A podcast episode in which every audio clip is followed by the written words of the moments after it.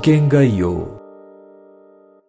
2013年10月16日午前3時半頃、埼玉県越谷市に住むトラック運転手 K さん当時54歳が自宅で男に刃物のようなもので刺され死亡した。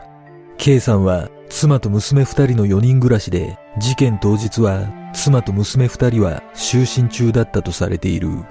犯人の男は K さん宅の窓から侵入したとみられ、K さんを殺害後、別の部屋にいた長女、当時13歳を殴るなどして軽傷を負わせた上、逃走したとみられている。その後警察が駆けつけ、K さんは病院に搬送されたが、胸を中心に複数箇所を刺され、深さ10センチにも及ぶ胸の刺し傷が致命傷となり、約2時間後に死亡が確認された。事件発生当初、K さんのバッグから財布がなくなっていたことから犯人の男は金品目的の窃盗犯とみられていたが、その他、タンスなどは荒らされた形跡がないことから、怨恨の線でも捜査が行われた。この事件は、物証や目撃証言が乏しく、有力な手がかりがないため、現在も犯人は特定されておらず、未解決のままとなっている。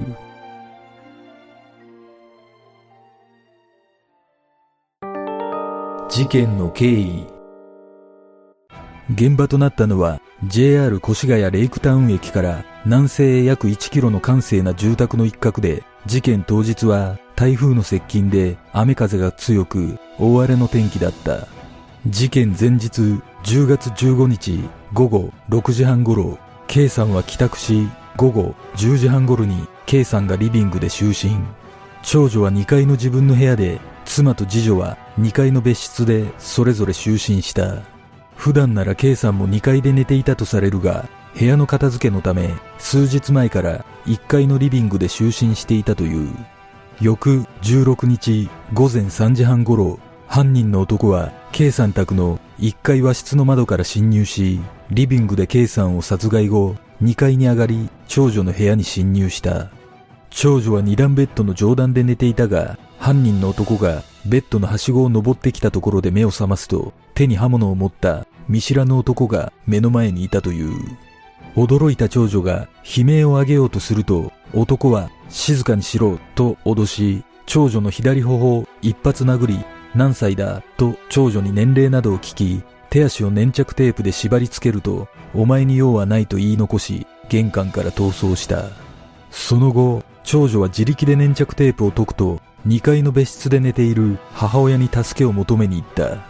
母親は K さんを心配し、1階へ降りると、リビングで壁に寄りかかるようにして、血だらけで倒れている K さんを発見したため、すぐに110番通報。その後、K さんは病院に搬送されたが、死亡が確認された。司法解剖の結果、死因は出血性ショック死とされ、手や腕には抵抗した際にできたと思われる防御層があったことも分かった。K さんは事件当日早朝勤務で午前4時から5時頃には自宅を出る予定だったとされ、1階のリビングで K さんが使っていた掛け布団が折りたたまれていたことや、部屋の電気がついていたことから、仕事に出かける前に犯人の男と鉢合わせになり、襲われた可能性が高いとみられている。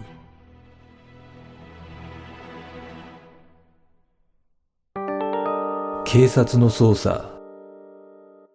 警察は事件発生から約1ヶ月で捜査員延べ2000人近くを投入し、現場付近の約400世帯に聞き込みを行ったほか、関係者の聴取も行い、近隣に140カ所ほどある防犯カメラも確認したが、犯人に結びつく有力な情報は得られていない。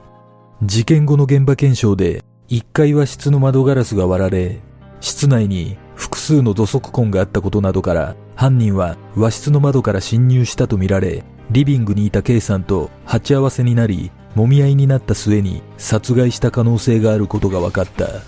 この侵入方法は空き巣がよく使う手口とされ、窓ガラスをガスバーナーなどで熱し、音を立てないようにガラスを割る焼き破りという手口だと見られており、事件当日は台風の影響で雨風が強く大荒れの天気だったため、物音に気づかれずに侵入できたのではないかと考えられている。また、犯人が使用した凶器については、男が台所に立ち寄った形跡はなく、家の中からなくなった刃物は確認されていないため、あらかじめ準備し、自ら持ち込んだとみられている。その他、K さん宅から指紋や足跡など数百点を採取したとされているが、これらの詳細については公表されていない。事件当初、現場周辺では3年ほど前から空き巣や自転車の盗難被害が相次いでおり、近所に住む女性によると、盗難や空き巣のほとんどが火曜の深夜に起きていた。今回の事件とも似通った部分があり、気持ち悪いと語り、警察も犯人の男は窃盗目的で K さん宅に侵入したとの見方を強めていた。しかし、ある捜査関係者は侵入方法から窃盗犯の手口にも見えるが、凶器や粘着テープは犯人が持ち込んだ疑いが強いことからも K さんに恨みを持った人物による計画的犯行だったのではないかと述べ、警察は怨恨の線でも捜査を進めたが、K さんには目立ったトラブルは確認されず、犯人に結びつく手がかりは得られなかった。また、事件発生前の午前2時半頃、近所に住む男性が帰宅した際、K さん宅から100メートルほど離れたところで、黒いカッパを着て歩く人物を目撃したという情報があったが、事件との関わりはつかめておらず、現在も捜査は難航している。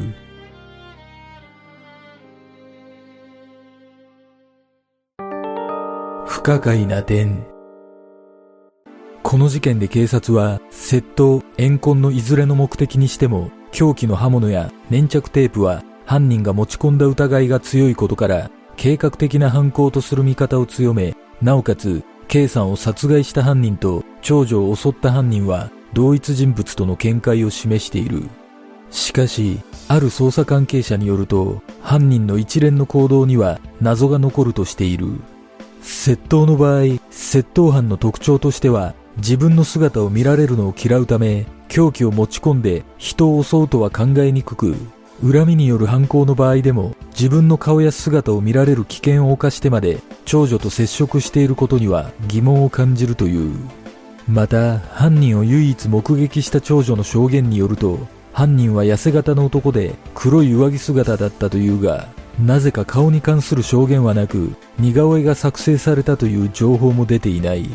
さらに、犯人は長女に対し、お前には用はないと言ったとされているが、顔を見られてまで伝えるような内容ではないため、不可解だとの見方が強い。実は、真偽は定かではないが、長女の供述内容が途中で変わったという情報がある。長女は当初、物音に気づいたため、部屋を出て階段を降りようとしたら、犯人と鉢合わせになり、犯人が逃げたと証言していたが、後に二段ベッドの階段を登ってきた犯人に殴られ、粘着テープで縛られたと証言を変えたとされている。これが事実だとすれば、殴られたことや縛られたことが嘘の証言となるため、なぜこのような嘘をつく必要があるのかという疑問が生じる。埼玉県警のホームページには、犯人が履いていたと思われる靴の種類と、長女に使用された粘着テープが公開されているため、やはり粘着テープで縛られたという長女の証言に嘘はないのではないかと指摘する声もある。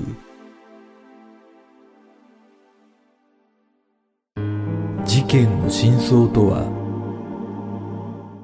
この事件は未だに金品目的だったのか、殺害目的だったのか、犯行動機が明らかになっていない。そして、いずれにしても、犯人が長女の部屋に行った理由も解明されておらず、犯人像の絞り込みは難航している。報道によると、犯人は K さんを殺害後に長女の部屋に侵入したとされているが、本当は長女の部屋に侵入した方が先ではないかとの見方がある。確かに、1階リビングには広範囲に血痕が飛び散っていたとされ、犯人は帰り血を浴びていた可能性が高く、K さんを殺害後に長女の部屋に侵入したとすれば、長女の部屋からもかなりの血痕が見つかっているはずだが、結婚に関する情報は出ていない。また、仮に K さんに対する怨恨が動機の場合、長女に対して、お前には用はないと言って粘着テープで縛り、その後に K さんを殺害したとすれば、辻褄が合う行動にも感じる。しかし、犯人はなぜ長女の部屋にだけ行き、妻や次女の部屋には行かなかったのかという謎は今も解明されていない。果たして、K さんを殺害した人物は誰だったのか、犯行動機は何だったのか、この事件の真相とは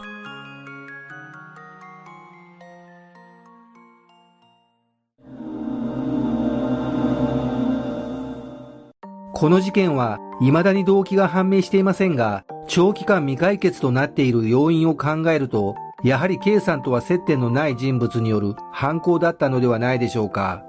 だとすれば、犯行動機は怨恨よりも窃盗目的だった可能性が高いように感じます。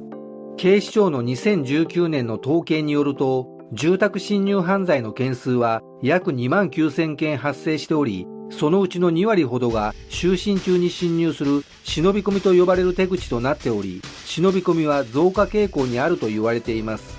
忍び込みは当然捕まるリスクは高いですが、増加傾向にある要因として、最近は自宅に金を置く家庭が減っていることから、確実に財布やカードが家にあるタイミングを狙えるからだとされています。この事件は焼き破りの手口で侵入していることからも手慣れた印象があるため住人と鉢合わせになった時のために刃物や粘着テープはもともと準備していたのではないでしょうか。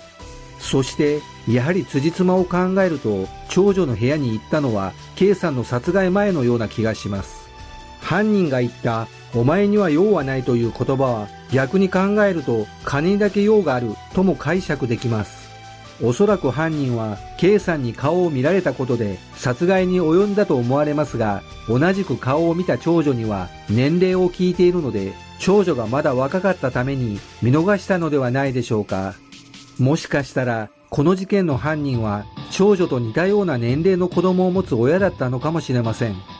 この事件は公開されている情報が少ないため犯人像の考察はかなり難しい印象がありますが凶器だけでなく粘着テープまで準備していたとすれば、やはり怨恨による犯行の可能性が高いのではないでしょうか。犯人が言ったとされる、お前には用はないという長女に対する言葉は、裏を返せば、この家に住む誰かに用があって侵入したことが伺えます。結果的に K さんが殺害されているという状況から、やはり K さんを殺害するために侵入したのではないでしょうか。現場の間取りを確認すると、犯人が侵入した和室のすぐ横に階段があるため、殺害が目的であれば、寝室がありそうな2階に真っ先に上がった可能性が考えられます。だとすれば、K さんを殺害する前に長女の部屋に行った可能性が高いような気がします。妻と次女の寝室に行かなかったのは、この時点で K さんが1階にいることが分かったからではないでしょうか。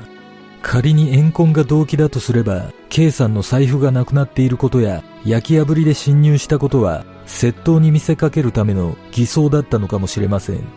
ただ、この事件でやはり気になる点は、犯人の顔に関する情報が全く公表されていないという点です。警察の聴取の中で長女は知らない人で面識はなかったと答えたとされているため、暗闇の中で見えなかったという理由ではなく、別の理由であえて公表していないと考えることもできます。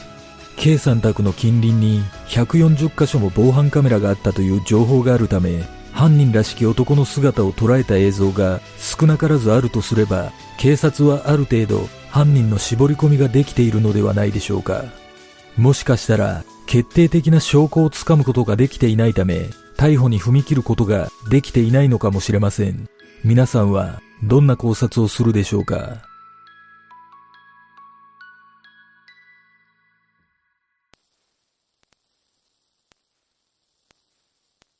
では、今回の考察は以上となります。よかったら、グッドボタン、チャンネル登録お願いします。ご覧いただきありがとうございます。では、次の考察で